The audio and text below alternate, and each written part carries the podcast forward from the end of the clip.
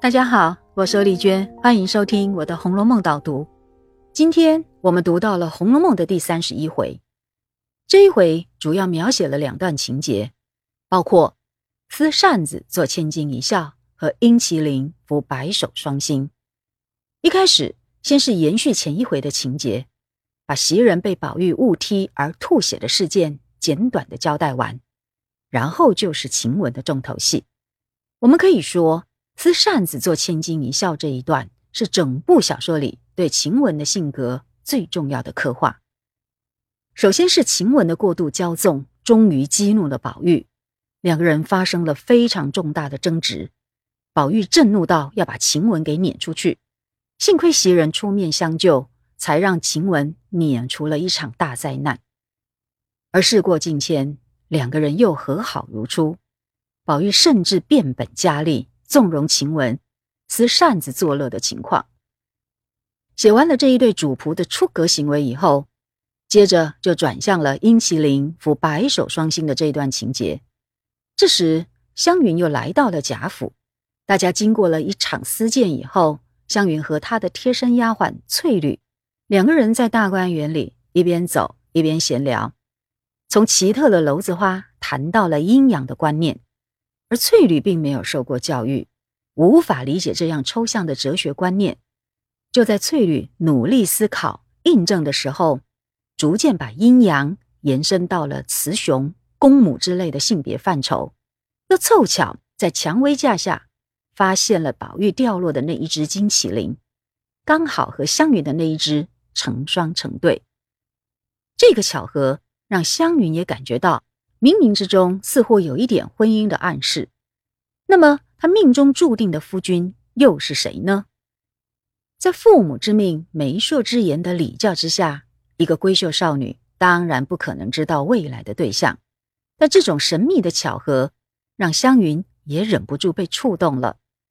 讲到这里，我们先对这段情节做进一步的说明。其实，翠缕捡到的金麒麟。就是宝玉之前在清虚观特别拣选收藏的那一只，为的就是湘云也有这样的一只。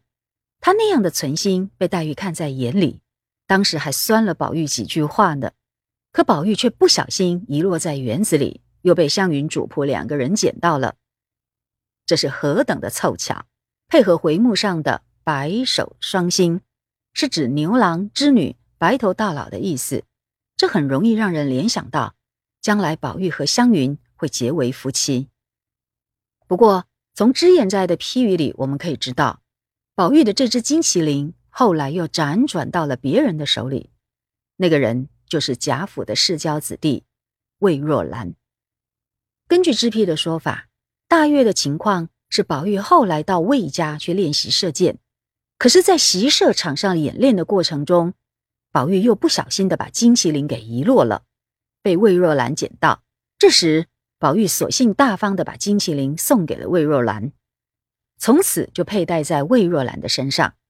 从这个最后的归属来看，两只金麒麟真正的主人是魏若兰和史湘云，他们两人才是扶白首双星的双星，将来会结为夫妻。你看。这样在无意中的连结，岂不是很类似于袭人和蒋玉菡的那两条汗巾子吗？这就是我们前面提醒过的，曹雪芹用这样特殊的方式来强化姻缘天注定的信念。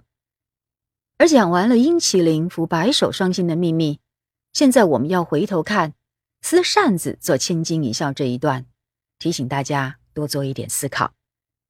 其实。这一回写晴雯的过分任性骄纵，有三个值得注意的地方。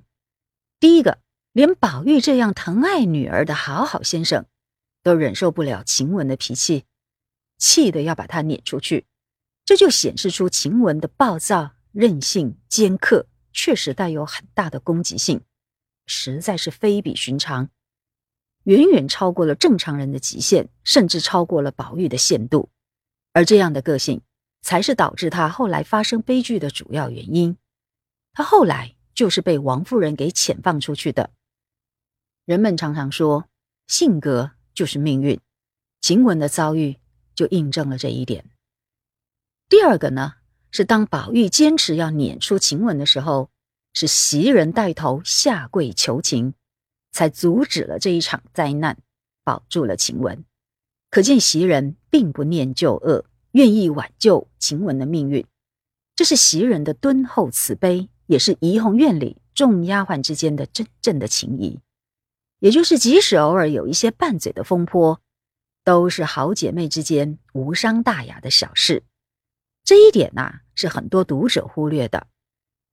最值得思考的是，你再想一想，如果袭人真的有心要伤害晴雯，这时候她大可以袖手旁观，不闻不问，完全不插手介入，晴雯自然早就被撵出去了。何必这么费力的把她留下来，等到以后再用手段来害她？这是很不合逻辑的成见。其实相反的，从事实来看，我们必须说，袭人不念旧恶，奋力为晴雯解围，可以说是晴雯的大恩人呐。澄清了这个常见的大误解以后，接着我还要提醒大家第三个重点，那就是当宝玉和晴雯之间的风暴雨过天晴以后，宝玉又再度宠溺晴雯到了极端的程度。包括纵容鼓励他撕扇子做千金一笑，而你知道吗？这用的都是亡国之君周幽王和他的宠妃褒姒的典故。你要知道，撕扇子呼应了褒姒喜欢裂帛，也就是撕裂帛布的爱好。这两种动作都是发出爆裂刺耳的声音。你认真去想，这还真是很怪异的兴趣。至于“千金一笑”这个成语，最晚到了明朝的时候，也已经用在褒姒身上了。那这么说来，宝玉不就等于亡国之君了吗？而曹雪芹把褒姒的形象叠印在晴雯身上，在怡红院出现这种过度的纵容，可见呐，小说家的用意其实不是宣扬所谓的性格解放，相反的，他是在借机对这一对主仆的出格放纵暗藏了批评。